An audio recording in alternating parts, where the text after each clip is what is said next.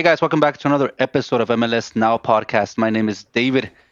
Joining you guys again, or you guys joining us again for another beautiful, beautiful episode. With me today is my co host who hasn't done an episode with me in a while now. I am talking about you, Russell. I usually join you, now you're joining me. Hey, I'm happy to be here. And you know, David, my streak of managing to avoid you was going very well until about five o'clock today when you texted me and said, Hey, do you want to be on this episode? And I said, Yeah. Yeah, why not? I sent you, I'll, I'll be I on sent you an email. I called you. I put up smoke. Uh, everything. Everything got a. FedEx everything today. but send a wolf. Yeah, no, no. it- FedEx, UPS, USPS. I was like, this man is spending money on freight, on literally pieces Everything. of paper saying today. And I was like, oh my gosh, how much are you spending on overnight charges? I had tying the letter ready. to the carrier pigeon and about to send it off right before you answered. Literally, I had a drone ready and everything. Oh, hold on, wait, I got some responded. tapping on the window. Oh my gosh, we've got a Harry Potter owl outside the door here.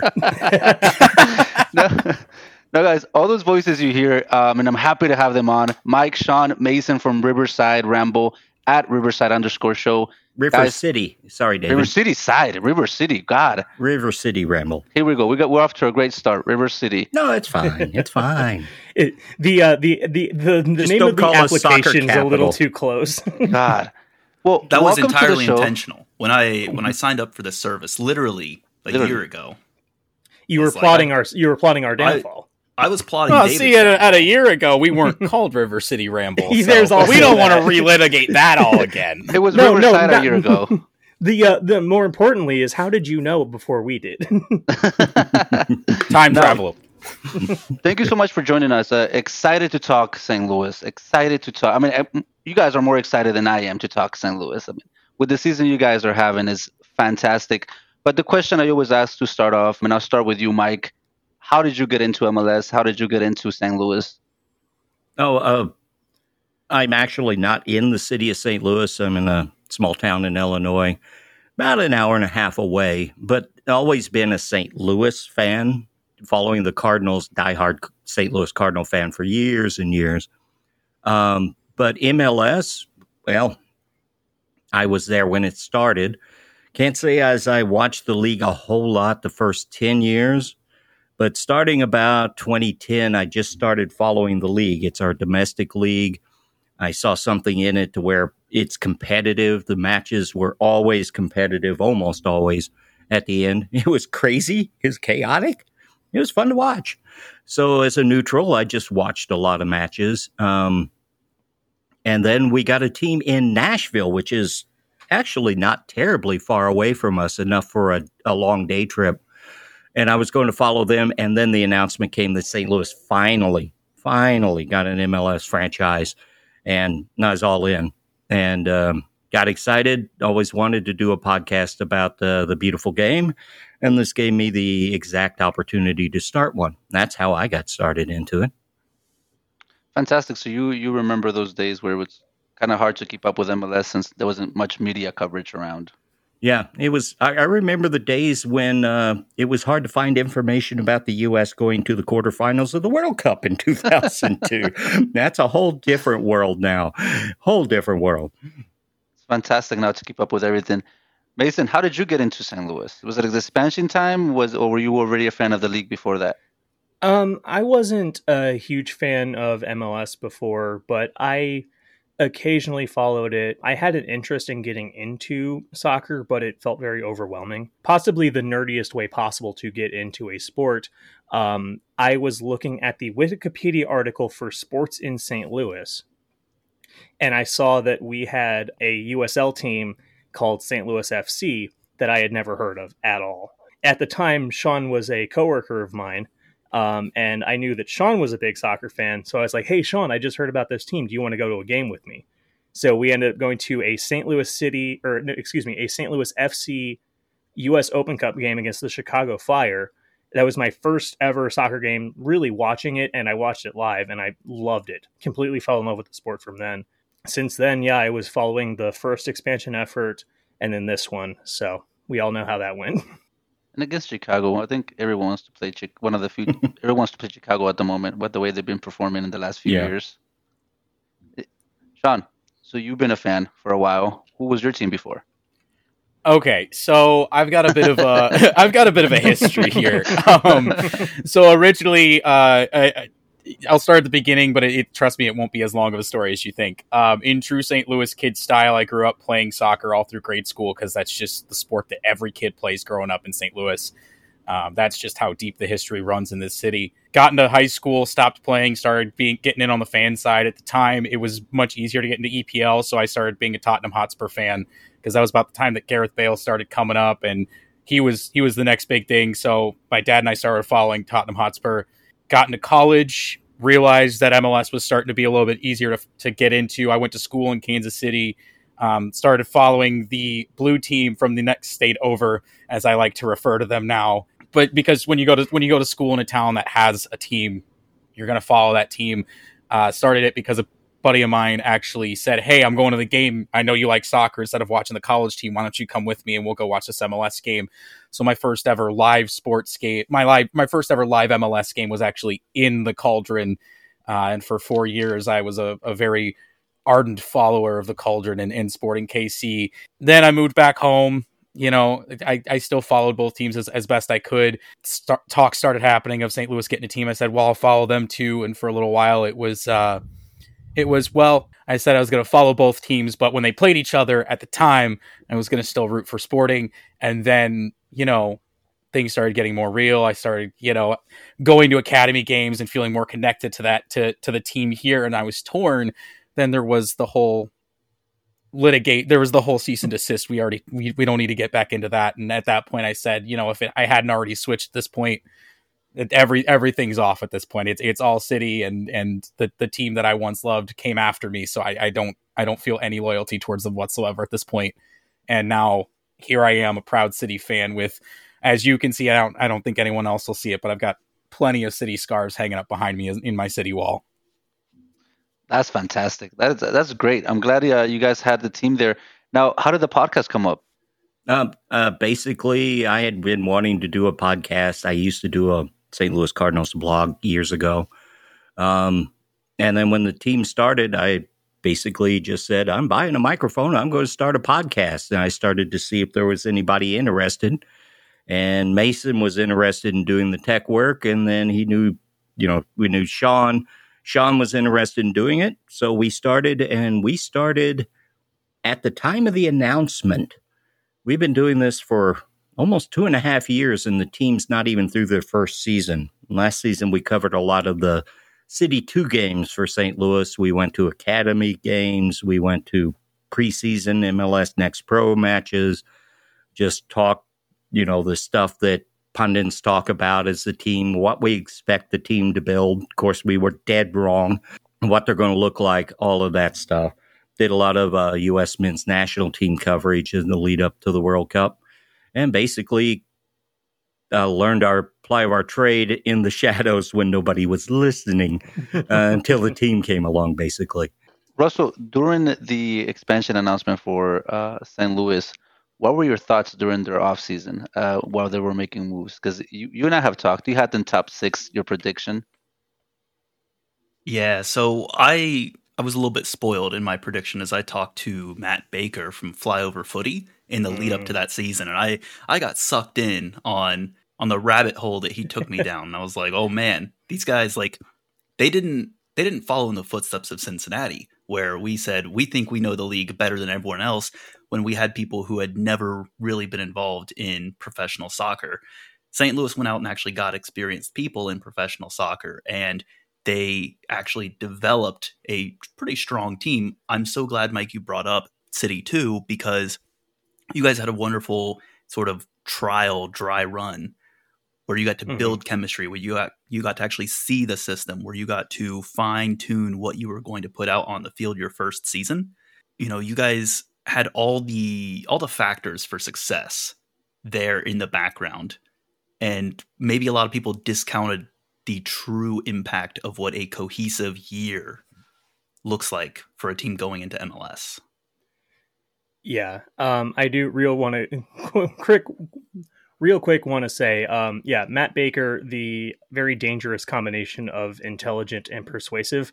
Uh, he's a friend of ours, so shout out to Baker. But yeah, that uh, that next pro season was very important because they paid salaries on the on the high end guys for an extra year before the first team ever started to get them over and get them like six months of experience in MLS Next Pro to get them acclimated, get them over here.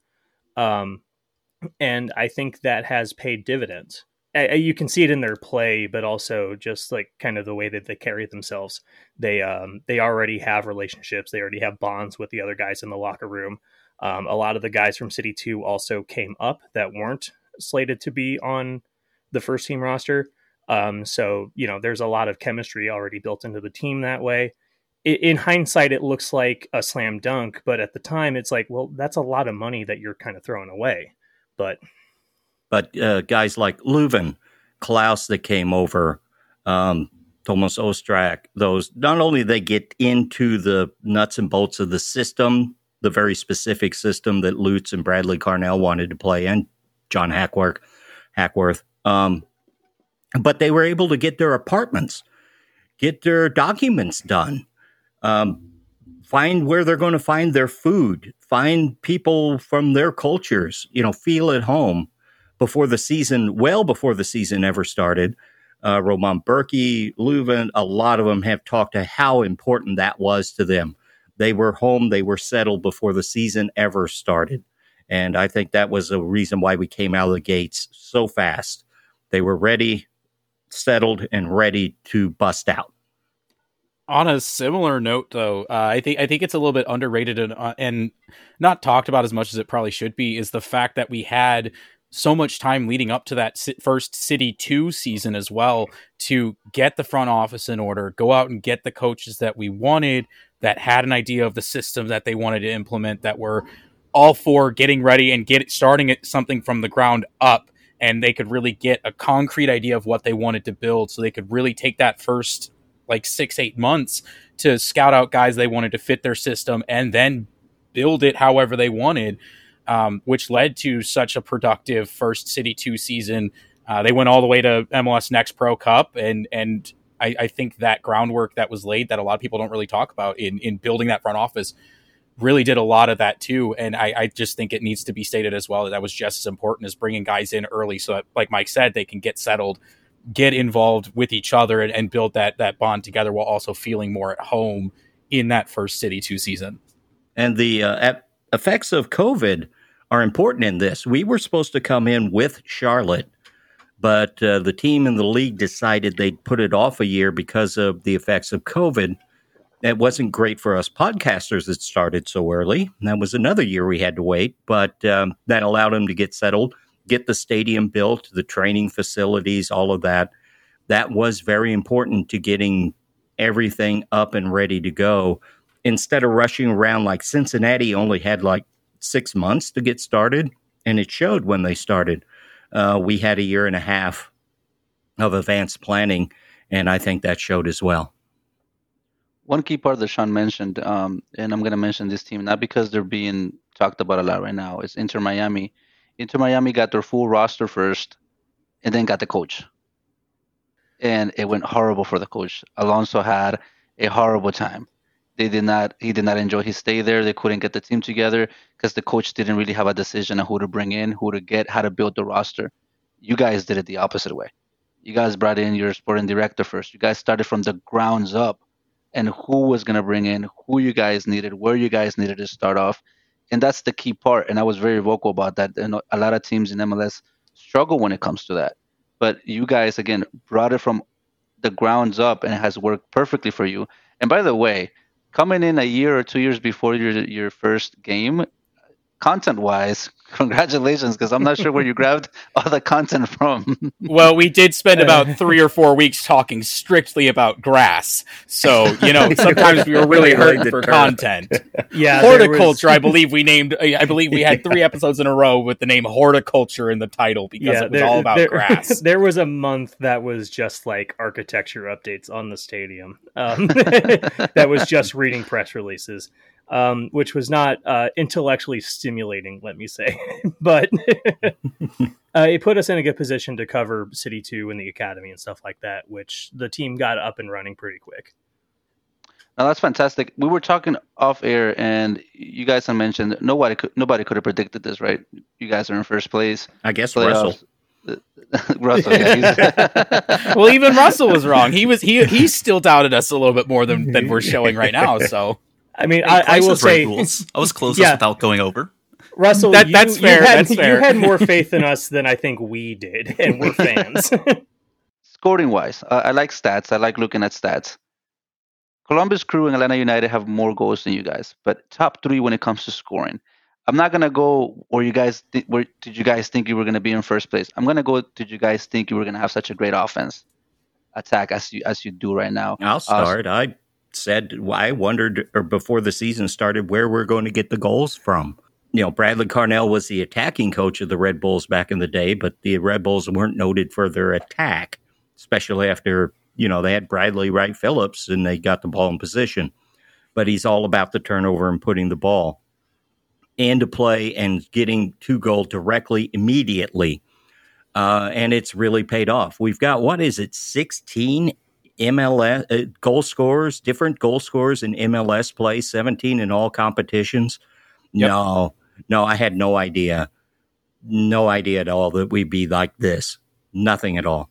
I know that Mike in particular gets frustrated when I bring up other sports, but it is a season reminiscent of the 2018-19 uh, St. Louis Blues um, because it is a it's a it's a team effort to score these goals. They're coming from everywhere from all positions. We've got six goals from center backs on the season. You know, we've got like what is it like 19 goals six, from forwards um, six or seven goals from a guy that we let put on loan for half the season yeah, yeah we've got yeah. seven goals from Adeniran, uh, eight from Klauss, ten from Gioacchini. So just the just our number nines have what what is that? Twenty five goals on the season combined. It's crazy. But then the fact that we still have what what was it 13 other guys that have scored goals in MLS competition it's absolutely crazy. And I mean we just added another one uh, midweek last or not midweek on Saturday in in in Njabulo Blom so it's I did not expect I expected it to be scoring by committee but not quite this level. Um and like Mason said you know I, I also like to make comparisons to other St. Louis sports. Uh, that 2018-19 season for the Blues, they were also very much counted out and put at the absolute bottom of the league. And everyone's like, they're done. That's it. Game over. Came out of nowhere and blew the doors off the league. Um, and we're seeing exactly that in a much more truncated time frame, granted. But you know, it's this is just blowing everything out of the water. I did not expect this many goals at all. And the fact that we've only got, um, by my count, five PK goals, I believe, and that you know only t- there's there's Löwen has three, Nico has one, and Sam Adeniran has one.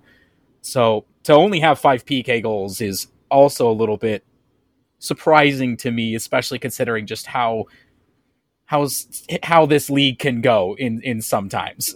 But we will get we will not get into that. no, no, we're not getting too far into that. It's it's it I it just is surprising to me considering how many goal PK goals some some teams have at this point in the season.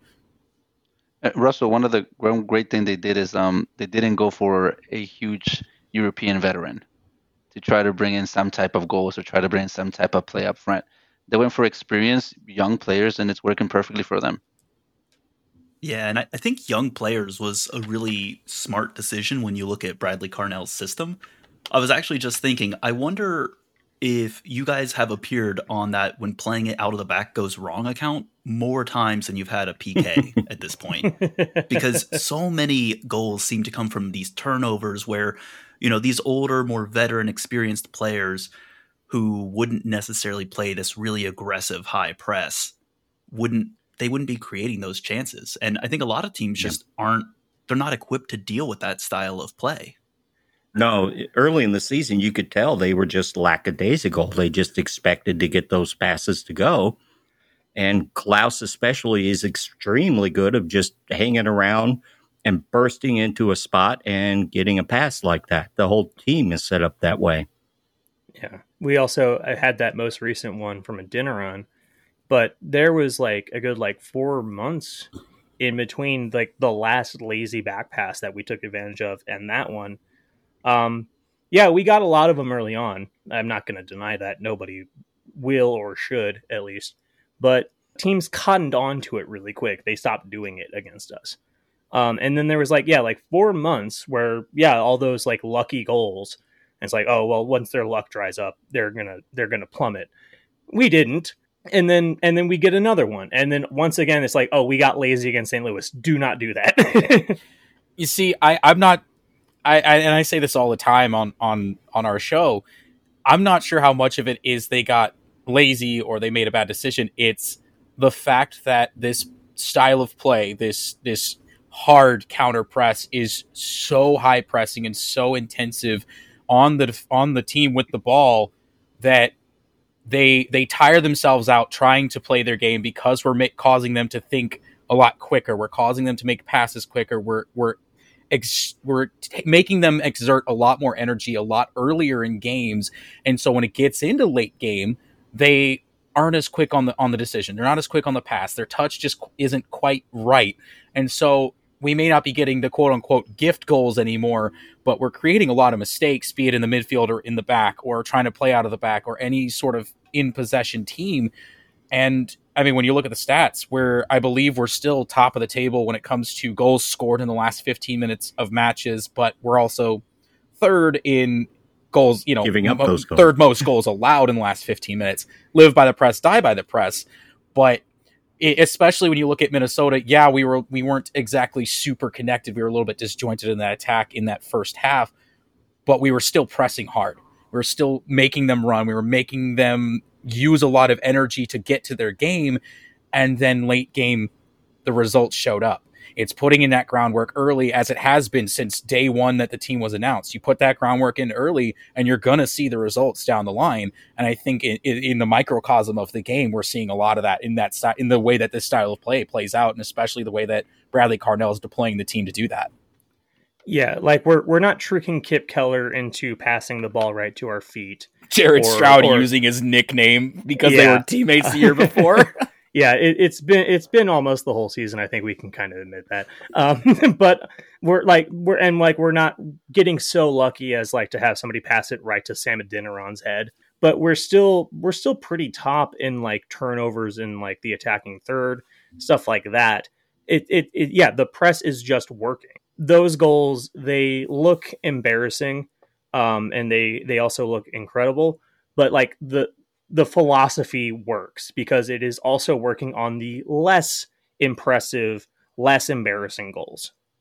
Now, going into the roster, and I am gonna butcher a lot of names. Russell knows this a lot. Um, he does it every um, time. Never fails. we'll time. help you. We, we also butcher names. Don't worry. we will do ready. our best to help. Mike, without Bürki, let's say let's say you guys didn't pick, had pick up Bürki, experienced, played for Borussia Dortmund. He has command over that box. He's aggressive. Without Bürki, do you see the defense or the team from the back starting as well as they're doing this season? No. Uh, I'll also include uh, Joakim Nilsson, the Swedish international that uh, came over when our Arminia Bielefeld and got uh, relegated from the Bundesliga. We didn't have him until after Leagues Cup. With those two out, without either one of those two for most of the season, no, I don't. And it's not just Bürki's, you know, shot stopping ability. It's his distribution, which is top notch, which you'd expect from with his CV. Um, but it's also, you know, he was the premier signing we had, though he's not a DP.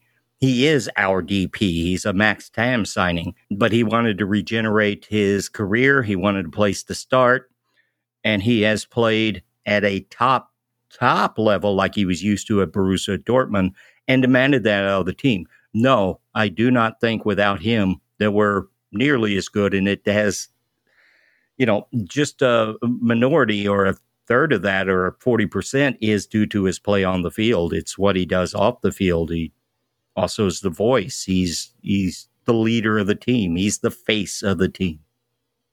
And we got a great chant for him too. yeah, gotta love that. Gotta love that cranberries chant. No, Sean, it's very rare that you hear uh, a new club, expansion club, come in with a DP that's not a striker or that's not a midfielder and rather be a goalkeeper instead.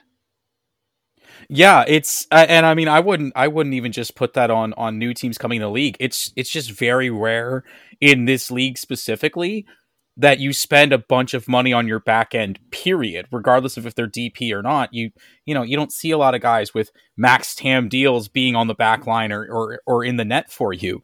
Um, but the fact that we went out and got arguably one of the best captaining in, in, in the sense of controlling the back line and, and seeing the game on a different level he's Bürki just has great field sense.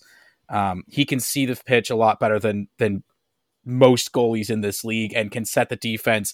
He really drives the guys to be better. And he's even when they make a good play, he'll give them the props. But then he'll, he, you know, give them a little bit like, "Hey, we still got to be better. You got, to, you know," and and give them some sort of criticism on top of it. Uh, but seeing him in in tandem with his vice captain Tim Parker, the way that they set the defense, they set the formation, and and build out of the back, even though we're winning the ball a lot higher up the pitch, it's absolutely wonderful to see. Uh, the communication is is there and it's strong, and that's a very key component for any team, regardless of what style you play, to be able to communicate what the keeper's seeing because he can see everything. Whereas, you know, when you're dribbling on the ball in the midfield, you kind of only see the, the couple of guys around you. You don't see behind you. Vision's a little bit limited in actually out there. Um, but Bürki's doing a very good job of keeping everybody together and, and, and getting the the formation intact, even though it seems a little bit fluid, a lot, a lot of it fluid, really, uh, throughout the game. And our DPs are João Klauss and Edu Löwen. We didn't know we didn't know much about him. João Klauss was of uh, uh, the lone brigade that goes over in Europe. Löwen was not getting the starting position he wanted. They were out of contract. They came over. Those two are actually DPs only because there was transfer fees involved. Bürki came on a free. Joakim Nilsson came on a free. Ostrak, uh, so many of them that came from Europe came on free transfers. In other words, they gave up other opportunities in Europe and decided to come to MLS and decided to come with Lutz Pfannenstiel and um, the project they had in St. Louis. And uh, I have to say that our gorgeous, gorgeous uh, facilities, all on one same footprint, training, pitches, the academy, everything's on one footprint in the midtown of the city, had a lot to do with that as well.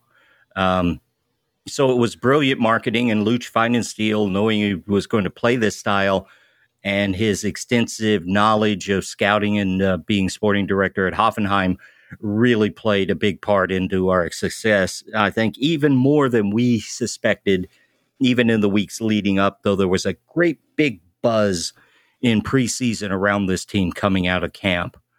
Um, if not nationwide, the team itself was really high on their possibilities this year.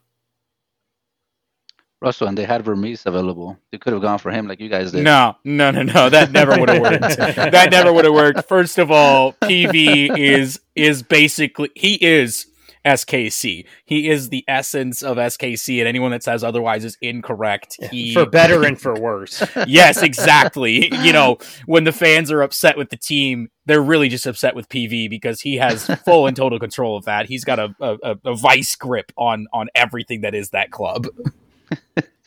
uh, Mason, earlier was mentioned Tim Parker. Mm-hmm. He has five goals, second captain, I believe, right? Yeah, um, vice captain grade him from A to an F his season so far? Oh, um, uh, what's my rubric here? Uh, so, um, all around. Yeah, I, I, I, know he was with Dynamo, right? If yeah, and he, he, yeah, and we we got him from Dynamo pretty cheaply. Right. Um, I think what we flipped Lakava for Gam and then paid Gam for for Parker. I um, believe so. So, so yeah. let me switch the question then. What have you loved from him compared to where he was with Dynamo? Because with Dynamo, unfortunately, it did not go oh. as well, and Dynamo was struggling. Dynamo was struggling to his defense. Yeah, I mean, I, I think it's um it's pretty obvious that Tim Parker likes playing this high energy style, right? Because um, he thrived at Red Bulls, and he's thriving here. And he did not look great at Dynamo. But uh, what have I loved from Tim Parker? Just about everything, honestly. He's uh, he's very aggressive at center back. He will he's he's like a sweeper center back almost. He will go out all the way like to the midline stripe um, to to make defensive plays, which a lot of people think is very dangerous and all that. But I I like that about him, especially when we have um, like when we had Kyle Hiebert in, or now that we have Nilsson back, those more stay at home center backs that let uh, Parker go and roam free and make those big challenges and break up plays before they get to the defensive line. He's a lot of fun to watch. He's really good. He's just he's really good at his job, and he's also he's getting rewarded on his on the score sheet because he had what like two professional goals before he got here, mm. and then he's gotten four this season um, because they are running up plays where Löwen will like you know corner kick plays. Löwen feeds the ball into the box, and Parker gets uh, gets himself unmarked, runs into the box, and heads it in. And we ran that play successfully like four times. I, on a grade, I have to give him an A. Um, it depends on what your rubric is, but I, I, I love watching Parker play.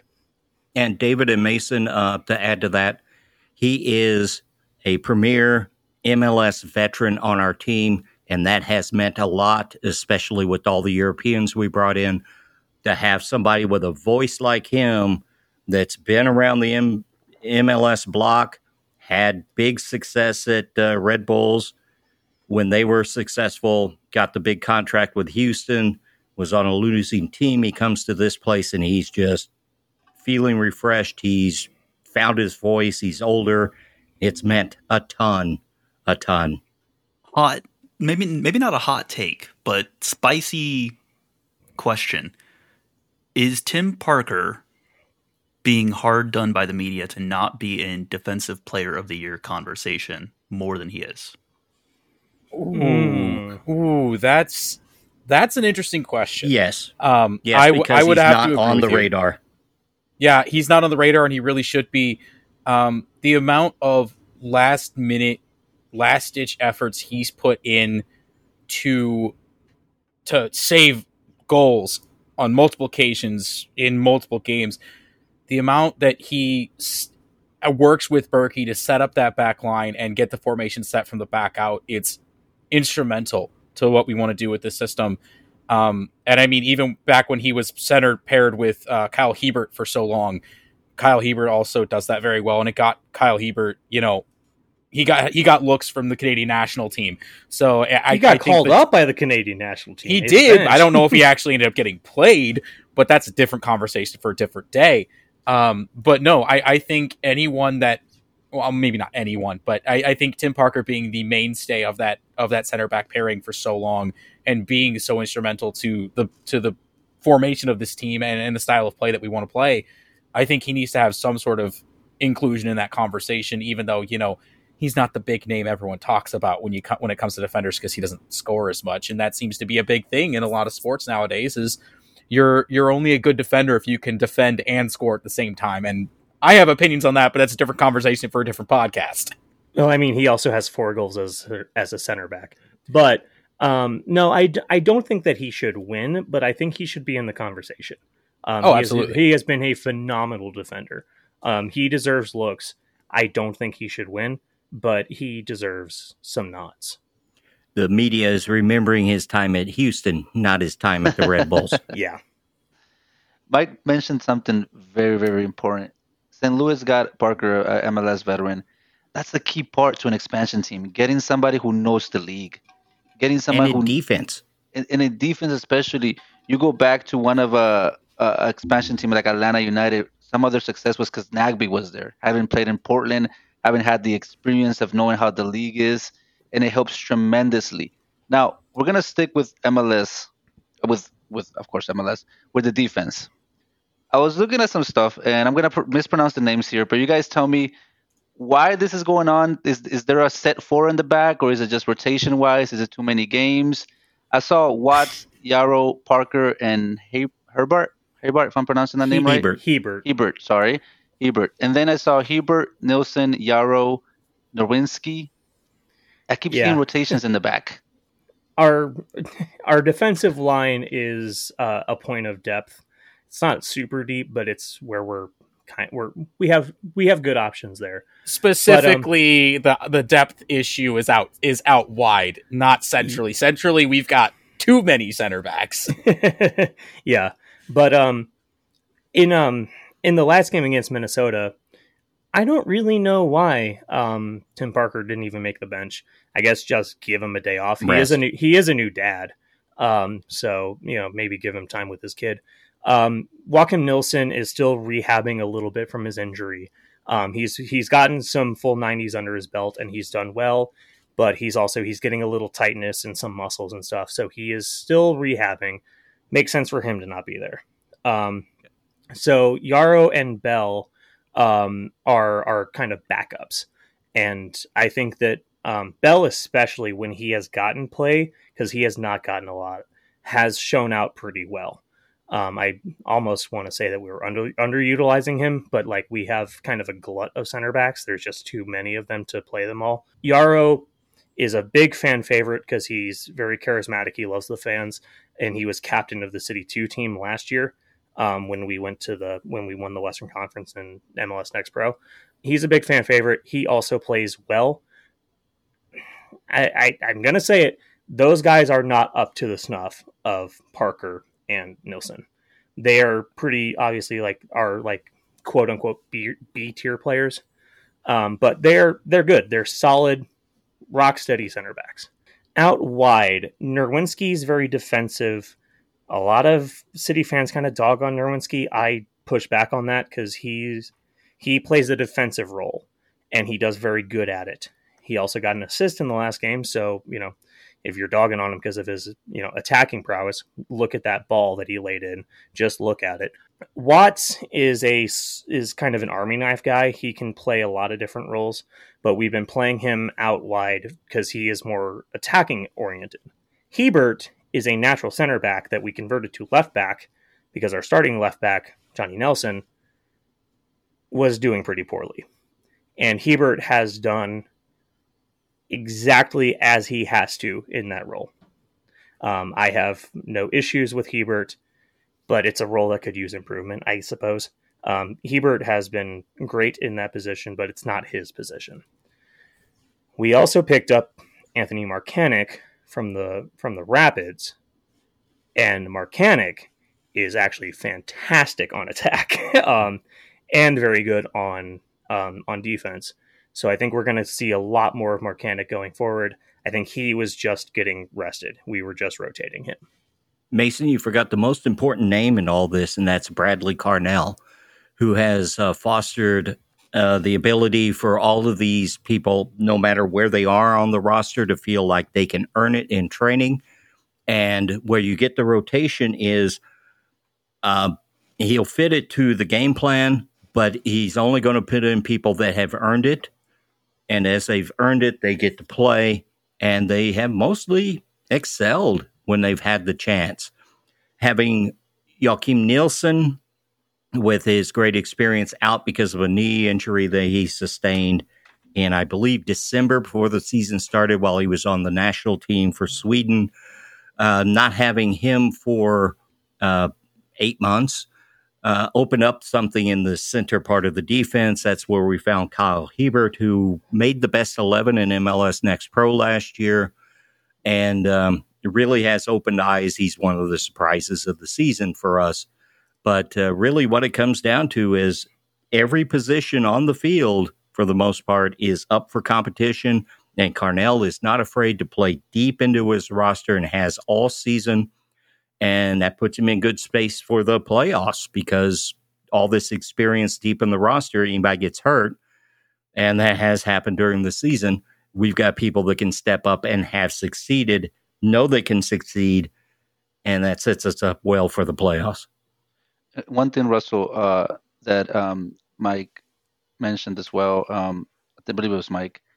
MLS teams usually don't have a deep roster or a depth in general, but uh, St. Louis, when it comes to uh, the backline, it looks like it does, and they've been able to rotate and have these players come with some minutes and some confidence into the playoffs.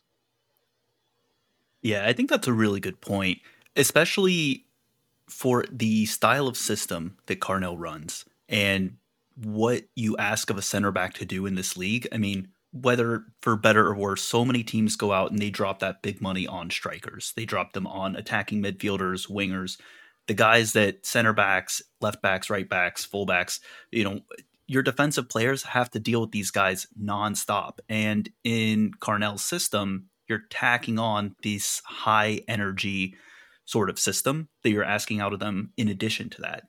And being able to rotate there, I think, has been a key aspect of what has allowed St. Louis to actually stay relatively injury free, it seems. Because, I mean, yeah, you guys rotate, but it's not necessarily because someone's out with this, you know, month and a half long injury. There's a lot of that is goes into kind of like smart roster building because we have two DPs. It's Klauss and Löwen. They are DPs because we had to pay transfer fees on them. Uh, their salaries are kind of max TAMs. Bürki is a max TAM. Otherwise, we really we got all of our guys on freeze and paid not that much for them.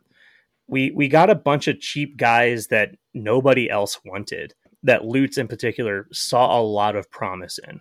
Was like, if I get these guys and they feel energized and equipped to to handle this and, you know, encouraged to handle this, they can break out.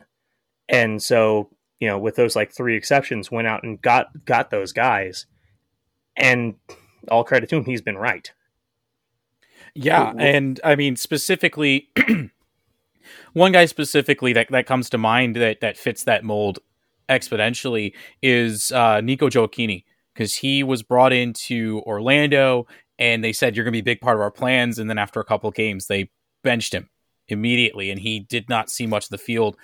And uh, I think part of that has to do with the fact that he was playing in the wrong system. And I think a lot of sporting directors and coaches in this league specifically, they go out and get players that are good in the position that they need filled, but they don't they don't pay as much attention to skill set and how that fits into their system at that position.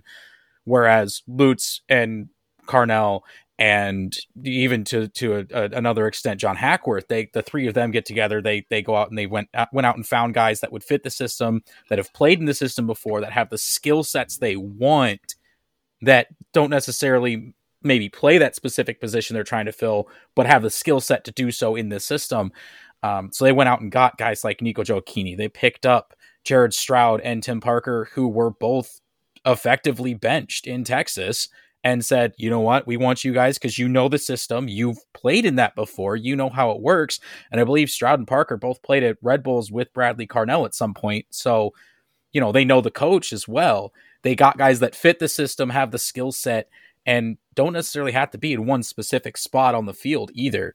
So that that further plays to the rotation aspect of it as well. They just it was just really, really adept 4D chess level roster building. Yeah, that's uh, that's the thing. The key is Lutz Pfannenstiel, and it doesn't have to be an expansion team. How often have we seen it in MLS? Teams that do not have a defined idea of identity of how they want to play and who they are.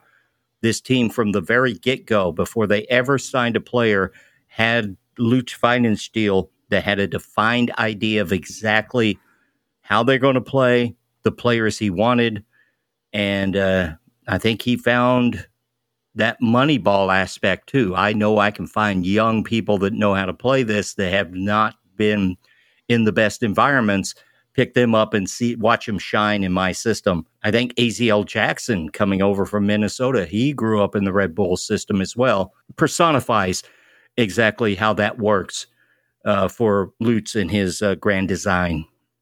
So is Moneyball Soccer Edition coming out soon? Uh, we'll we'll have to see how this season ends. We'll we'll have to see how the season ends first. If it ends the way that you know, I you know, some people are now per, some people have gone from one one extreme to the other and are going from you're last in the league to I'm not going to say it, uh, knock on wood, but uh, it, maybe we might we might see a Moneyball aspect of Lutz, it. I'm, I'm, I would not mind. A, I wouldn't mind a documentary as who long as plays... it's actually focused on the team and not you know outside off the pitch stuff like who like plays who plays Lutz in MLS Moneyball? Because I say Mads Mikkelsen. Ooh, good choice. but Lutz has already written a book, so uh, when he's Oh, done with yeah. MLS. Don't be surprised if he writes one about this as well.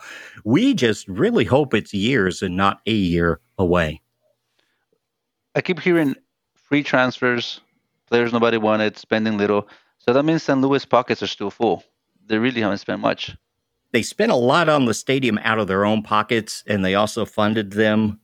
Um, all those European players are highest pri- price players mostly um, through half of an MLS Next Pro season last year. So I don't expect you to see them open the wallet. Plus, Lutz is not looking for that. If he finds somebody and he can get them, he might open the wallet. But I think for the most part, you're going to still see and eye uh, an eye on young, hungry players. That's been his mantra since the first interview he had when he got the job. You guys, I was, I was going to talk about um, Löwen and I was going to talk about Klauss, but you guys already mentioned them here. So I'm going to go to the formation. I know everyone has a different style formation they prefer. I mean, every time I play FIFA, I'm changing it up all the time.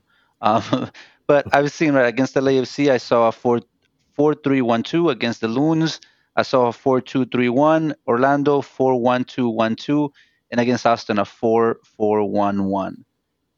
Mike, as a follower of St. Louis, uh, what formation have you seen that works the best for them? Or what formation do you see um, them moving forward with that you think is going to take them, could take them deep into the playoffs? It's uh, difficult to say because everything's so fluid in this system, but it's definitely four in the back. You're going to have Njabulo Blom as your central defensive midfielder. He's been very good and highly underrated. Edward Löwen is the box to box. You're going to have a couple more midfielders supporting as like wingers, and then you're going to have two strikers up top for the most part. Also, uh, playing a bit of a diamond, which Bradley Carnell adopted this season. He never had used it before. He found out that worked in the system quite well to give them width for before they were very tight centrally and could be beaten defensively on the wings. He uh, went to a more of a diamond shape, and that gave him more defensive prowess on the uh, on the far on the outside and covering space. But basically, that's basically it. It is no matter how it breaks down and how you want to do it, it's basically four in the back, four in the midfield, two up top. That's the way we generally play the best. You could break it down into other ways, but that's kind of how it works out.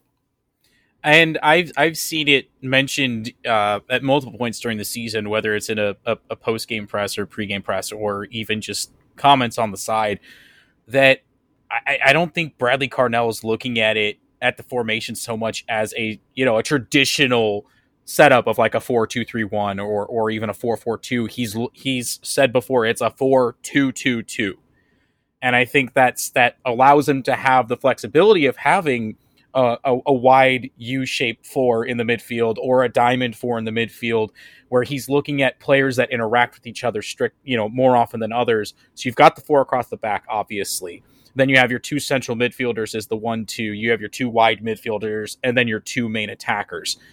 Um, so it, I, I think he's looking at it more in you know how are these two pairs working with each other, and then how do those pairs match up with the other pairs in that f- more forward minded attack. But what's what I think is an intriguing little tidbit on it is when it comes to that back four, it's not uncommon to see one of those wing backs, the outside backs, fly forward and, and get involved in that attack, and it basically becomes a back three. And I think that's part of why we've excelled so far, so for so long with Kyle Hiebert out on left back. Um, sure, he can get into the attack, but when he's stays back and plays that at home defensive style, he can slot slot back in a little bit more centrally in his more comfortable role. Allow the right side, uh, you know, the, the right side back to fly forward, throw an extra number in the attack, and and still have three very solid stay at home defenders ready to take on whatever counter we have to we have to deal with. So it's it's it, the fluidity is a big part of it, but when it comes down to the to the to the formation, it's it's a it's a four in the back, and then pairings up top and how they just interact with each other and and move around each other. And what you might find interesting, David, is Bradley Carnell never wants to hear anyone called a winger in our system. He does not play with wingers. He plays with attacking midfielders. He does not like the term winger at all. Get the Russell. No more wingers. Attacking midfielders from now on. Wingers are banned. All we got to do is just do uh, a bunch of eights. Every team is just going to run three eights now. hey, if it works, it works, man. Don't don't knock it till you try it. I guess. Yeah, I, I have a copy of Inverting the Pyramid over there. I can go and look up some extremely esoteric positions if we want to get into that.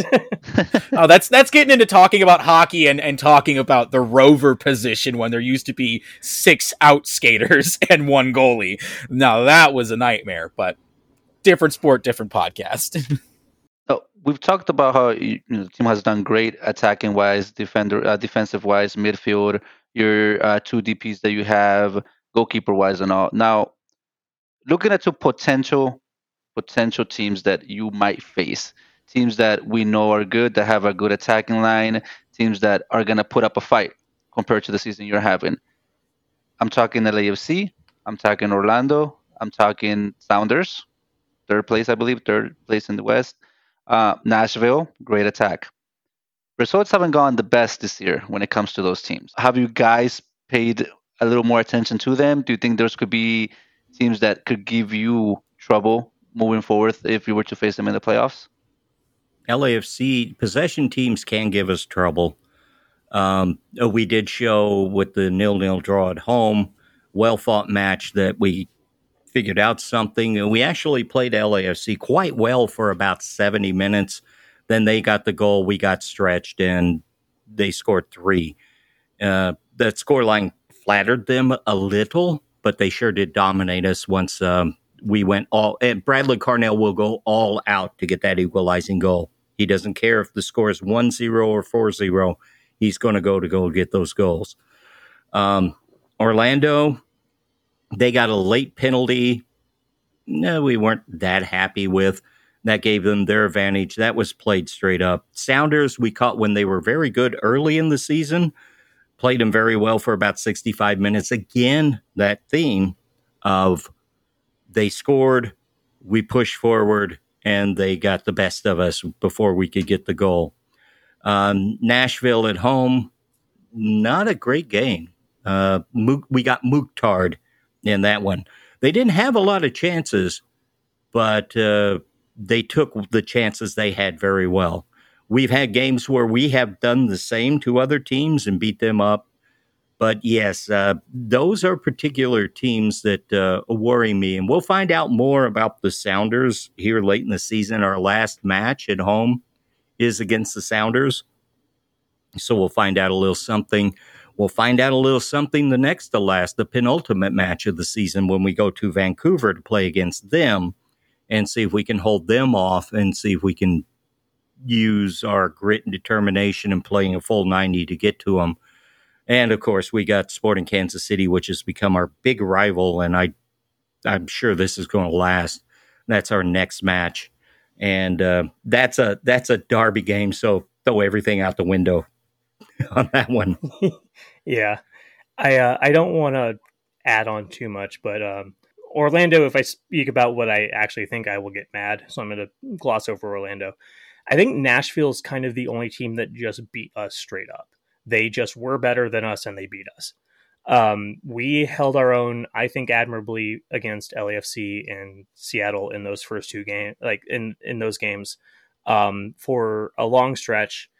And then, like Mike said, they got the opening goal, and then we went all out to get the equalizer.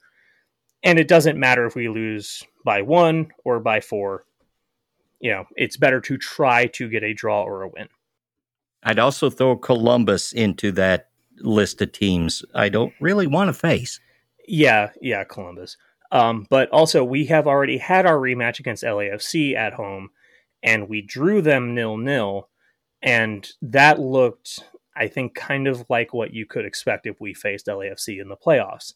Um, very cagey game and a very well fought game. Yeah. I think both of those teams looked pretty good. Like, actually, looked really good considering that it was a midweek game. Both both squads were t- very tired. Um, not maybe not necessarily the result we wanted, but a very important uh, point for us to pick up. And then, yeah, on decision day, we face Seattle at home, you know, I don't think that we are a bad road team, but no team is really that good on the road in MLS. And we are very good at home. So we'll have to see. Yeah, looking look when you look at the records though, um, I think I think we're still in like the top five as far as road teams go because we picked up a lot of draws on the road recently. Um, and at home we're best in the West. like that that's just how it is. Um, but I, I think it needs to be stated though that those games against that against Seattle and against LAFC that we got beaten late in the game were very early on in the season, fairly early on in the season. And we just saw against Minnesota, sure, they're terrible at home, but we saw a a resilience from this team instead of going down a goal and throwing everything forward. They were a little bit more measured in it, and that was something that I was worried about from the from the get go in the entire with the entire system is being measured in your attack and and not just throwing everything in recklessly and then becoming vulnerable to being beaten at the end of a game or being taken down later on or you know just giving up stupid mistakes. Like we see when we you know press a team really hard uh, we've gotten a lot better at measuring. We've been able to come back. I think that was our fourth comeback victory of the season so it's we're definitely improving and seeing improvement in this first season was really the the number one thing we all wanted to see was to see improvement on decision day, a, a concrete improvement over where we started. And I'm seeing that, especially, you know, going down a goal. We're not just giving up. We're going to fight back now, but we're not doing so recklessly that we allow four, five, six goals, and but trying to get the one. I, I will say the improvement we were expecting to see was from like like 10th to like 5th not from first to clear first. Well yes but still improvement is improvement and seeing a, a, an improvement especially and and and that's one of the final touches of a truly great team is is the improvement from getting in getting in that first goal and being able to you know hold out a game.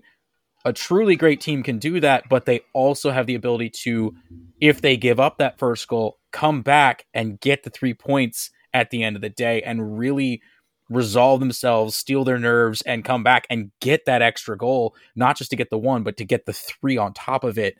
So, seeing signs of that being possible in this league with this team is very promising. Not saying that makes us truly great at this moment in time, but we're making steps towards that that position and that's that's very promising and if we can continue with this roster bill with with building the roster the same way and getting a lot of the same effort out of guys and and once we start seeing more more heavily involved academy players, like when Miguel Perez finally makes that last breakthrough into right. first team.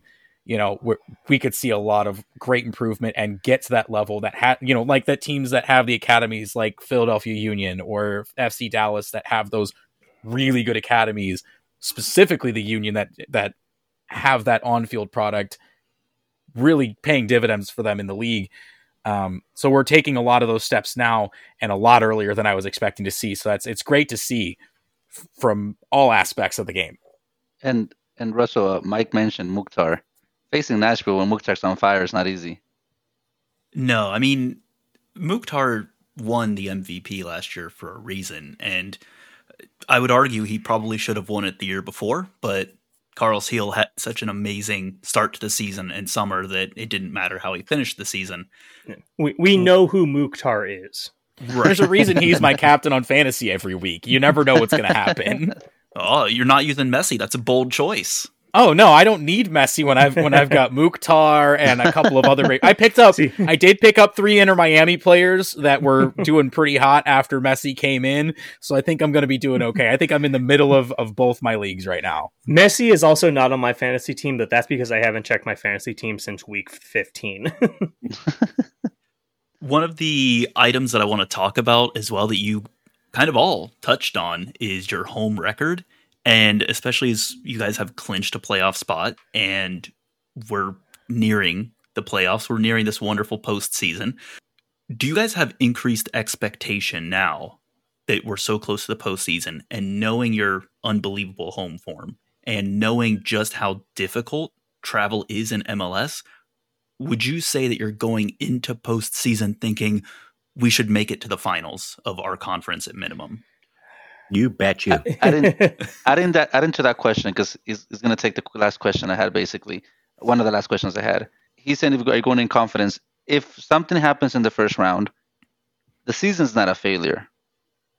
Oh no, absolutely not.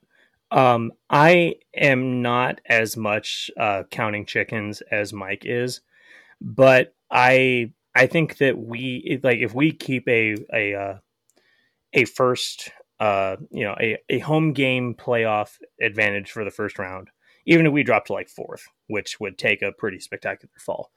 If we fall to like fourth and we still have home field advantage in the first round, we clear the first round easy. Um, we are making the second round no problem. I don't want to count too many chickens before they hatch, so I don't really want to speculate too too far forward. But um, this season is already a, a tremendous success. Um, it it does not matter what happens from here. Really, we all thought that like the best that we could maybe do was was a wild card spot, and we are currently leading the West. Um, it has blown expectations out of the water. Um, nobody could have asked for anything better than this. Yeah, there's there's really nothing that this team could do at this point outside of, you know, in the winter window selling off literally everybody and starting all over again that could make this season anything short of an absolute resounding success. Everything that's happened from coaching decisions to bringing in the right academy players at the right time to rebounding from any sort of injury uh, it's it's even, all been great success. even winning five games in a row to start the season, and then all the laminate posts start coming out. Even that, like we won the season five games in, basically. yeah, but no, it's it's been a resounding success. Um, going into playoffs, knowing how strong we are at home. Um, I'm kind of I'm kind of in between Mason and Mike on this one. Um, I'm absolutely not counting out the fact that we could easily make the the, the cup final. Um, because if we make the Western Conference final, I think we're making the cup final. But in my in and that's my heart talking. Uh, when I make predictions on, on our show, I like to do my head and what my heart says. My heart says we're making the cup final. My head says be ready to go into that first that first round and have a team that's hungry, that's already in playoff playoff form, and is coming out fighting and literally has their back to the wall every single game. You're gonna have a fight on your hands. It's not out of the question to be knocked out. I wouldn't be surprised if either result happens. Um, I think more than likely we're going to win that first round series because three games with two of them being at home and just how strong of a fortress the pit has become, as I affectionately call City Park. Um, just how strong of a fortress that's become, it's more than likely we will make it out of that first round. Um, again, my heart says we're making the cup final. My head says temper those expectations and don't be surprised at any point when you if slash when you get knocked out. It's also a success because the front office has done such a good job of getting everything in line. Um, the supporters have done such a great job of creating an unbelievable atmosphere. Um, and uh, there's been no great missteps along the way, which, knock on wood, that continues. Of course, that won't. But to uh, get through it so far from the beginning till now, an unqualified success. MLS is going to MLS on the field. But um, the way that they, what's in the control of the club has been done except exemplary. It's been exemplary. Now, Sean, I'm going to go to you, then Mason, and then Mike we've talked about from the goalkeeper all the way up to the strikers. Who is your team MVP in your My opinion? Team MVP? Your your player, yeah, MVP in that Ooh, roster. It's got to be Blom. It's 100% Blom, 100% of the time. And that's not just because he got his first professional goal of his career a- across any league on Saturday. Uh, he's been the absolute rock in the midfield. He goes into tackles, he wins balls, he can you know, cut back and dribble around guys. He makes great passes.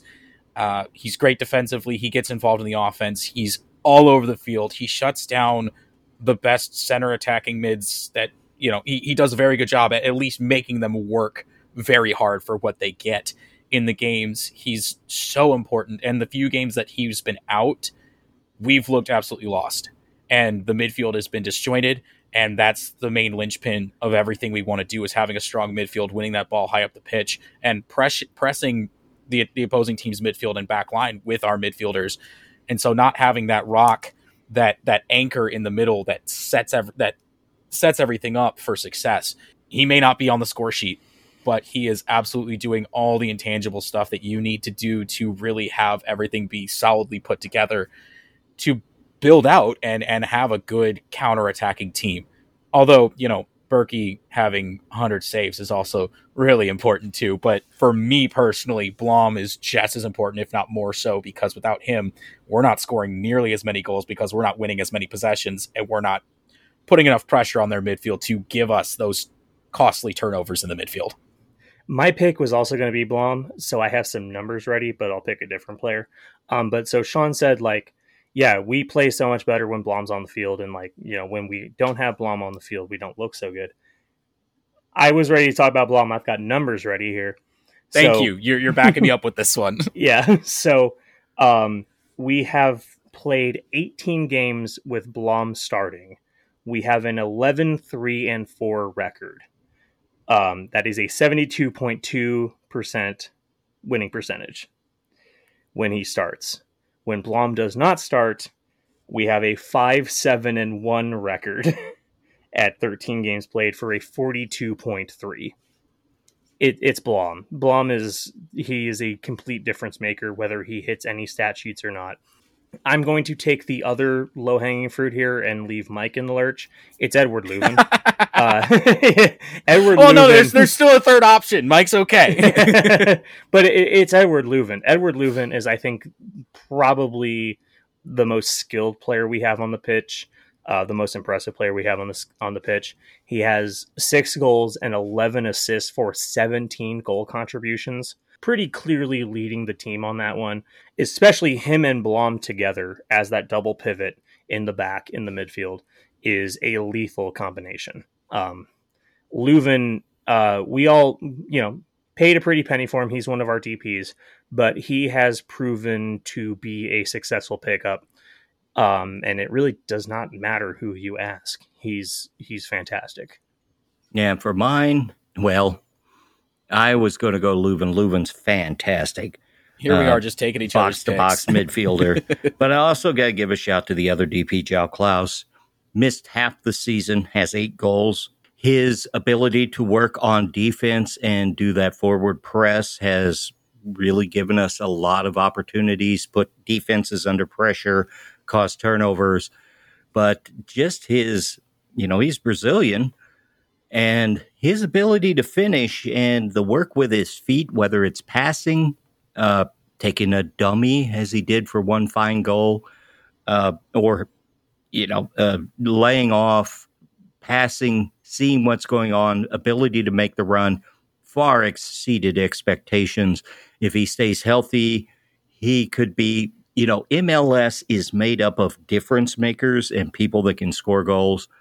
João Klauss his mindset on the training pitch in the game and his ability to make that run and put in a fantastic finish when you really need it, I'd have to say that he's uh, Löwen's the MVP. Klauss is our difference maker. I'll put it that way.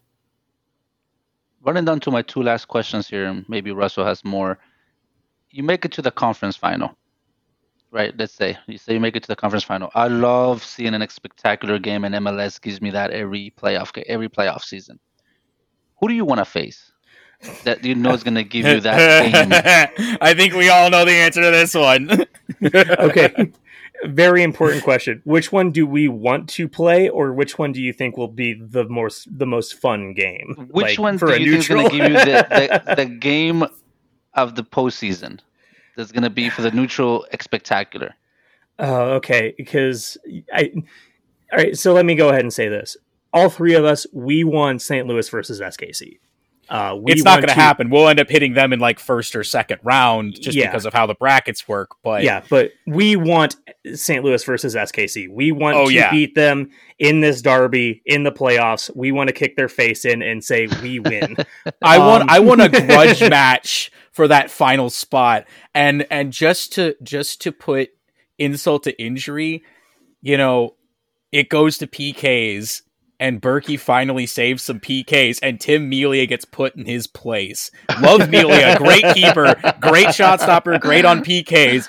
But to have a, a, goalie that has not yet saved an MLS PK to win a playoff game on PKs would be so fantastic. to give a, a more honest answer, LAFC and the Sounders would be a lot of fun. Houston, I think. Us versus Houston. Um, I think that is kind of a sleeper hit for best best Western Conference lineup. I was not expecting Houston. I was expecting a different name, but except Houston. To be honest with you, I don't want to face Houston. Houston's really hot right now.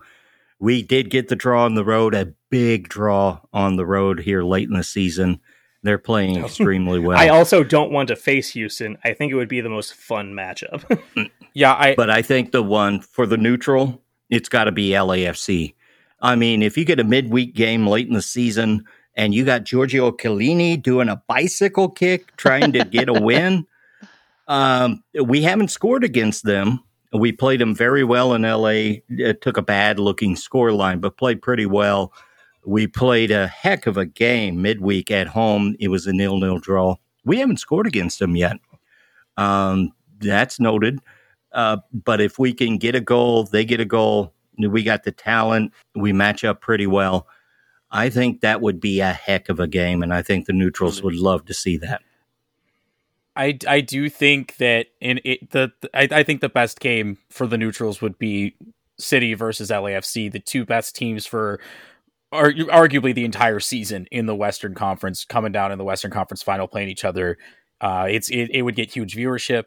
Um, I think City Park would be absolutely stacked to the brim. They'd find extra ways to get SRO tickets sold out so that we could oversell the stadium and actually get it full. Downtown, every single bar is going to have the game on. Every single bar is going to be shoulder to shoulder. It'd be great for the city. It's great for the neutrals. It, I, I, I think it'd be amazing. Although I do, I do kind of agree with Mason in that I think it'd be a very fun sleeper hit match to be playing Houston. Don't want to do that, but I think it'd be I think it'd be fun because I, I think there's a little bit more bad blood between us and Houston, and, and and going into playoffs, especially, it takes rivalries and kicks them up another notch. So those that bad blood just gets eh, you know goes up exponentially in those playoff matchups, and I think that'd be a really fun one for sure. Well, and also I think that St. Louis versus LAFC would be really fun if you like tense defensive nil nil draws uh, St. Louis versus Houston is going to be an offensive firework, which I think will be more fun to watch. Russell, they're giving Houston a lot of um, props. Do you think Messi's in trouble tomorrow? I saw on social media today that Messi might not even start tomorrow. So, oh, if Messi doesn't start, Houston is donezo when it comes to U.S. Open Cup. I hate to say it. or, no, Miami's Houston's done if Messi doesn't start. That's Houston what I meant to say. Home is devastating. Yes. Houston won't play us at home in the playoffs.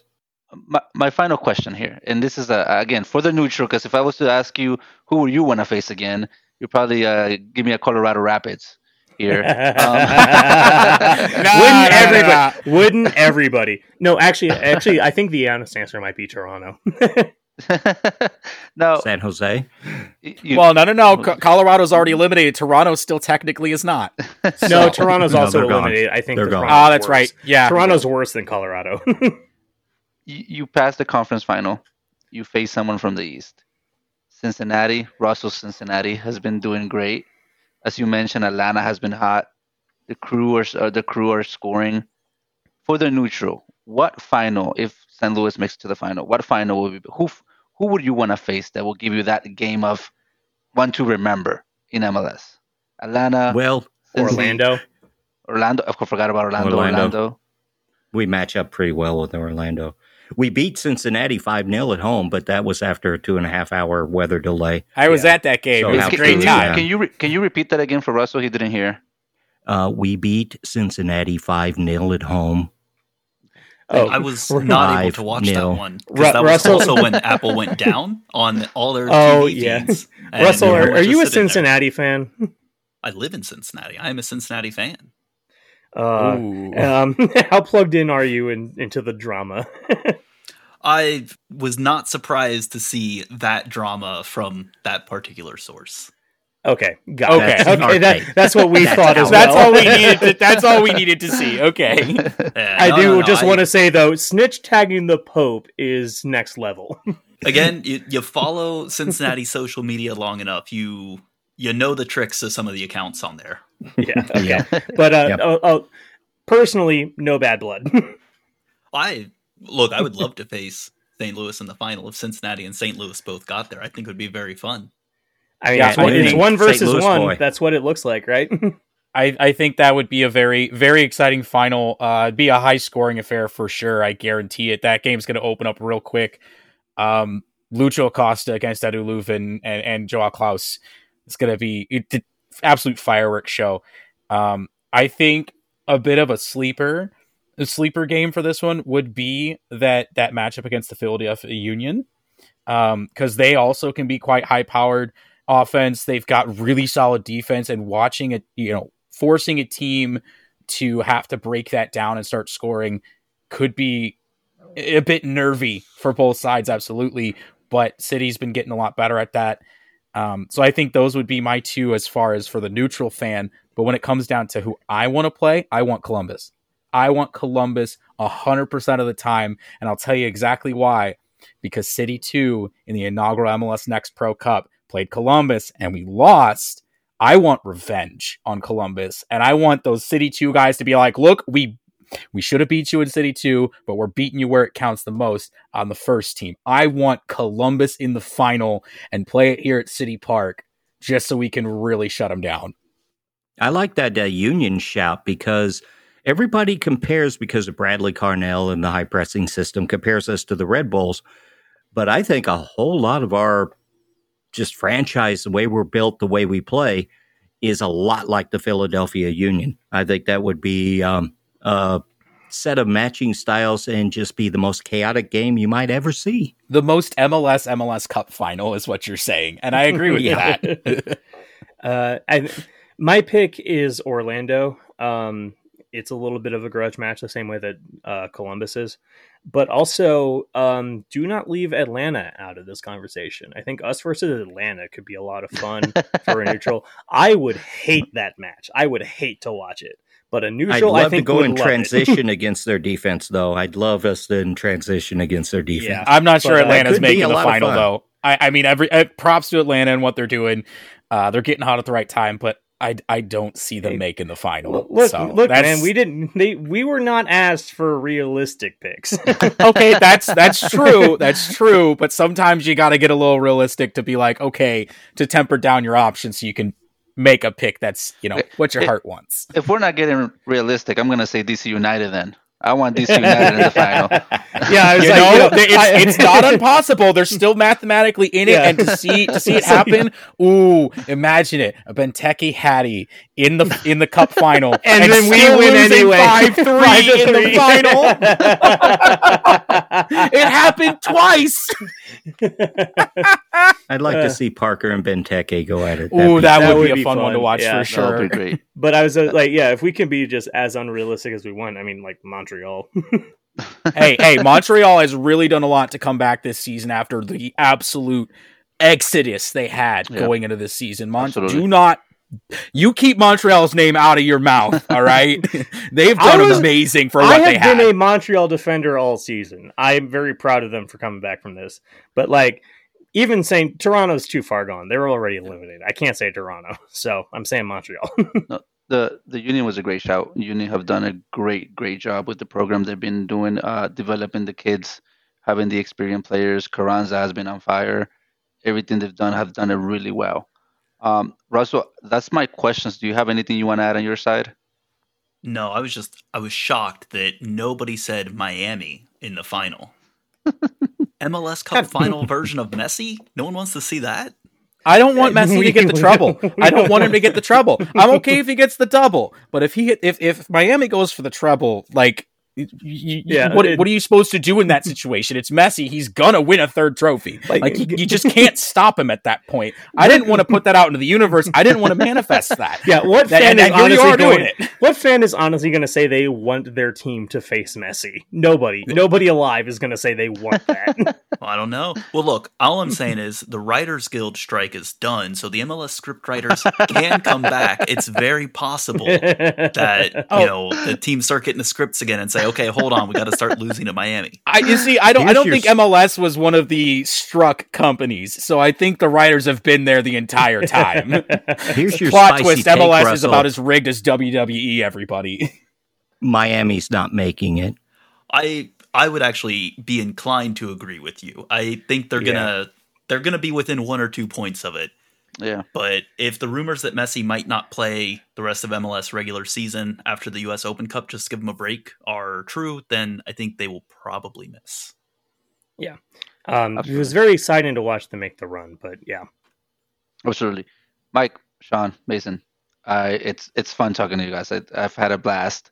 Um, I'm not gonna mention your handle this time, so I'll let you do it. Um, so, so if you want to let our listeners know where they can follow you, read your stuff, or listen to your podcast. Yeah, we're the uh, River City Ramble. Uh, we've been doing this for two and a half years. We should we're available everywhere you get your podcasts that we've heard of, um, and we do most of our work on social media at River City. What is it at River City underscore Show Mason? It is at River City underscore show on Twitter, and I'm going to call it Twitter because I refuse to call it by the other name. yeah, and uh, we've had a lot of fun with this as well, Russell and David. Thanks Yeah, for having This us. This was a ton of fun. Thank you guys for having us. Yeah, absolutely love to be on the show. Thanks for having us. Thank you guys so much. Check them out. Listen to them, Russell. It's wonderful having you back on the podcast. I you say back as though I'm not about to go record another episode later tonight. Thank you for tuning in, guys. Till next time.